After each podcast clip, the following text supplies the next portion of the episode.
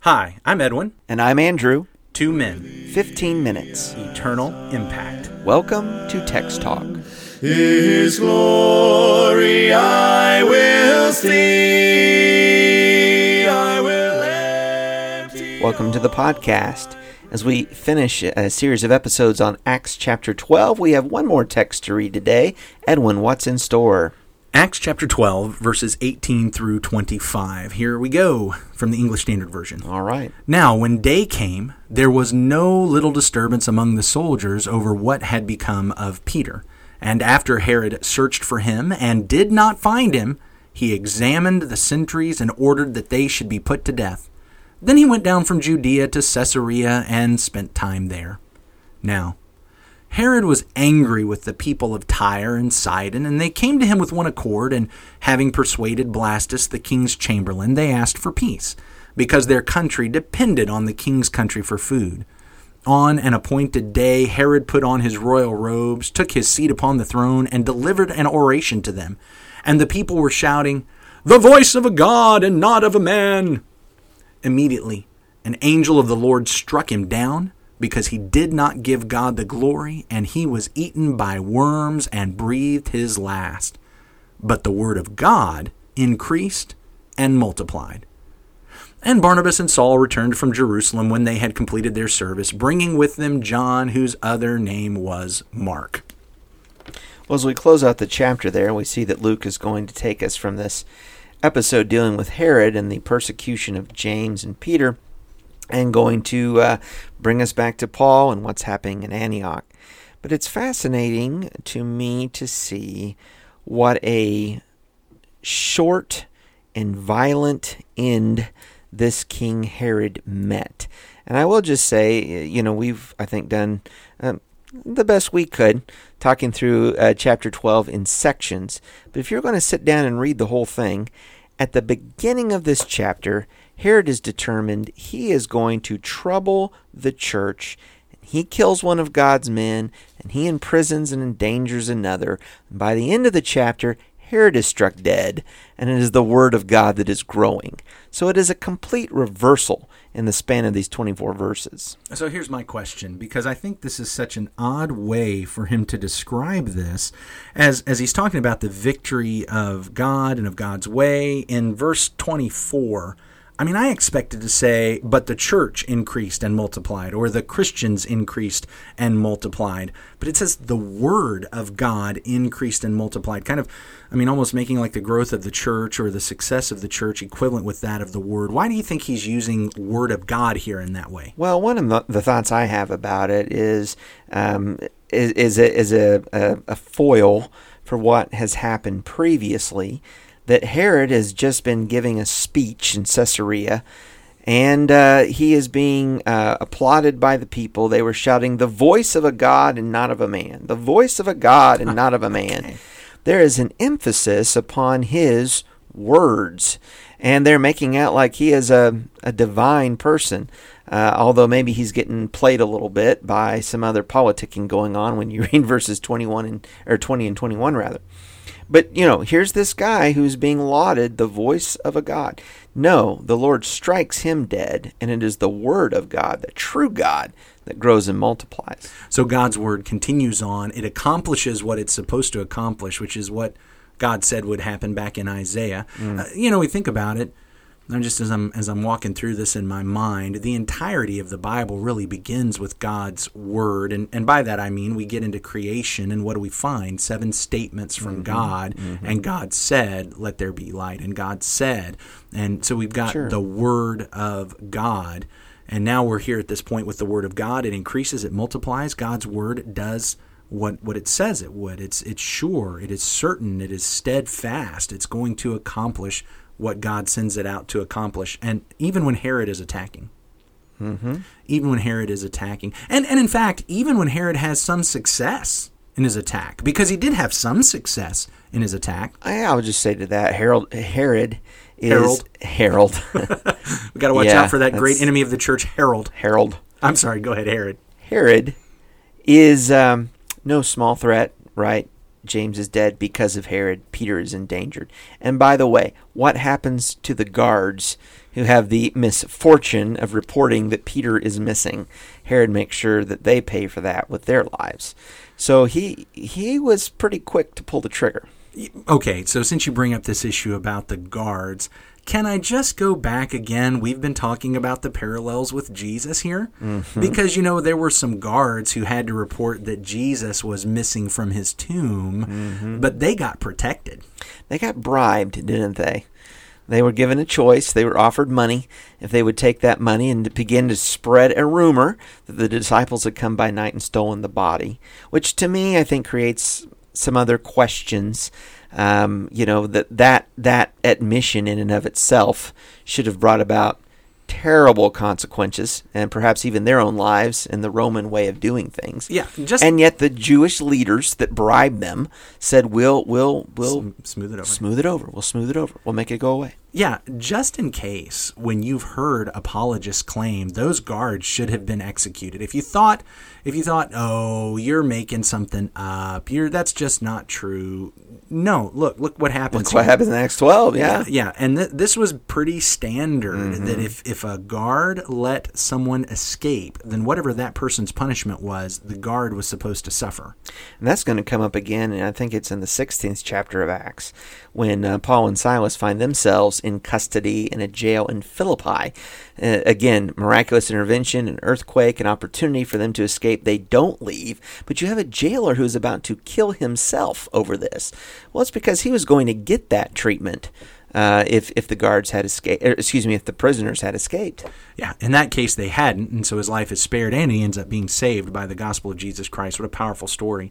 I just, uh, you know, I, I'm as we've been walking through Acts this time, I have seen a whole lot more of the apologetic nature of, of just what we've been reading, and and and by that I mean of the evidences and and as it fits together that this is a story that really defends itself. I mean, there are a lot of things that we can go outside of Scripture that help us, and I'm all mm-hmm. for all that. I'm all mm-hmm. for all that kind of testimony that we can find. But man, there's just a lot of internal evidence that fits together here. So, for instance, today.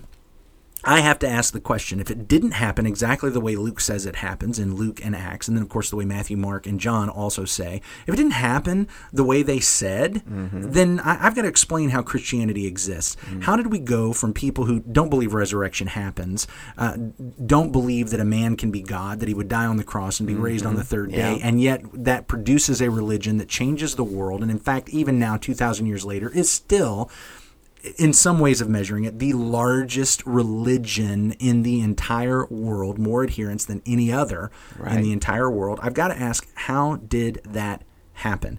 How did, because any other time somebody said they were God, mm-hmm. do you know when people quit worshiping that person as God?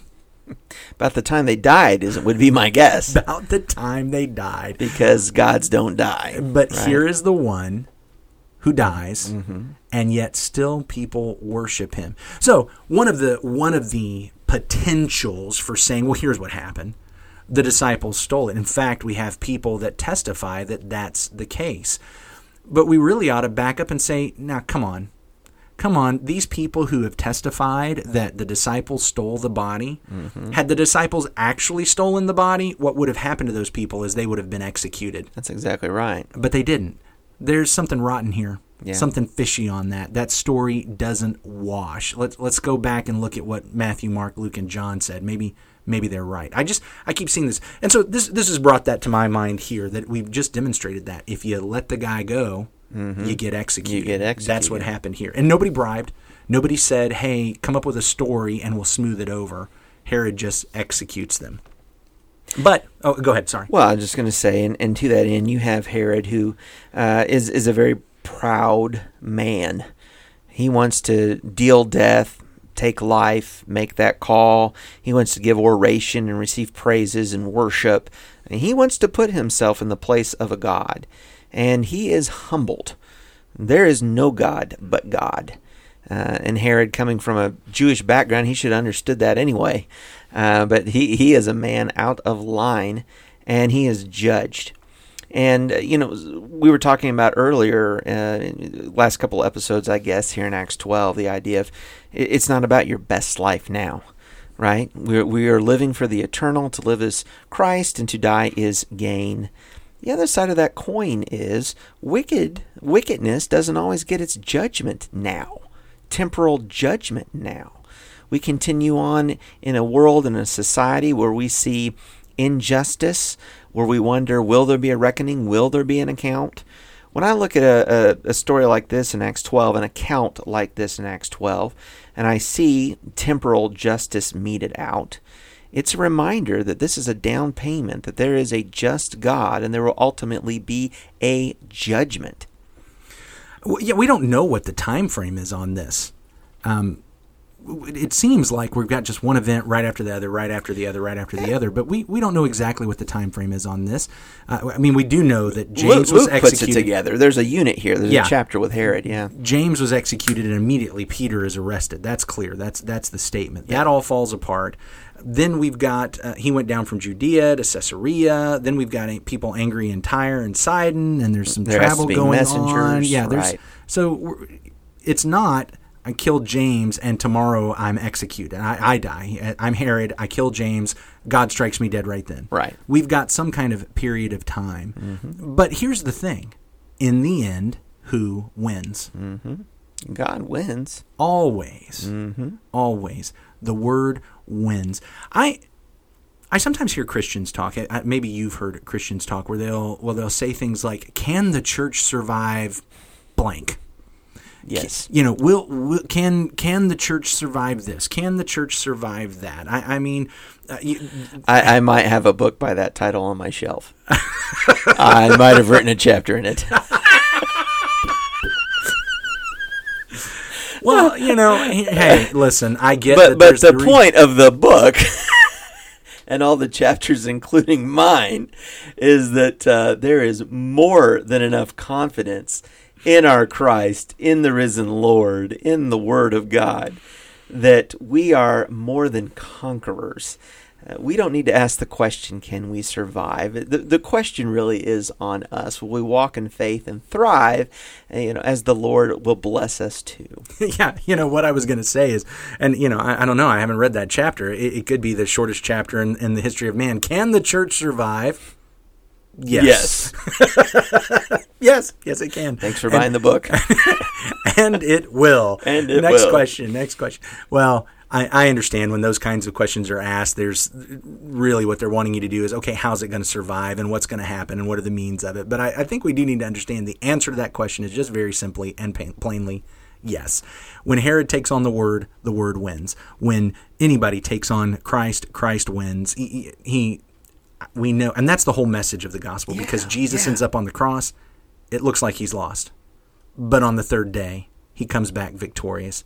Jesus wins. Jesus always wins. Don't don't abandon Jesus. If if you're on Jesus' side, don't change sides. If you're not on Jesus' side, change sides. Get on Jesus' side. Get side. on Jesus' side. Look, we're wrapping up this week. We would love to hear from you. Let us know what you're learning, what you're reading, what what kind of questions you have. Email us at texttalk at christiansmeethere.org. We're going to wrap up this week with a prayer. Our great God and Father, Lord, thank you for the day. Thank you that we can open up our Bible and read Acts chapter 12 to see, Father, how you worked in times past with the apostles, with James and Peter. And Father, we know that your word grows. We are so uh, encouraged to see how the word of God grew and multiplied. And while there was challenges, trials, and persecutions, you always overcome. And we, Father, are victorious and we overcome in you. I pray, God, your blessings upon all who are uh, listening to the podcast now, that whatever trial or difficulty they are facing, that they would look to you for strength and for victory. To know, Father, that you overcome. Help us to walk in a way that brings glory to you. In Jesus' name, amen. Amen. Thanks for talking about the text with us today.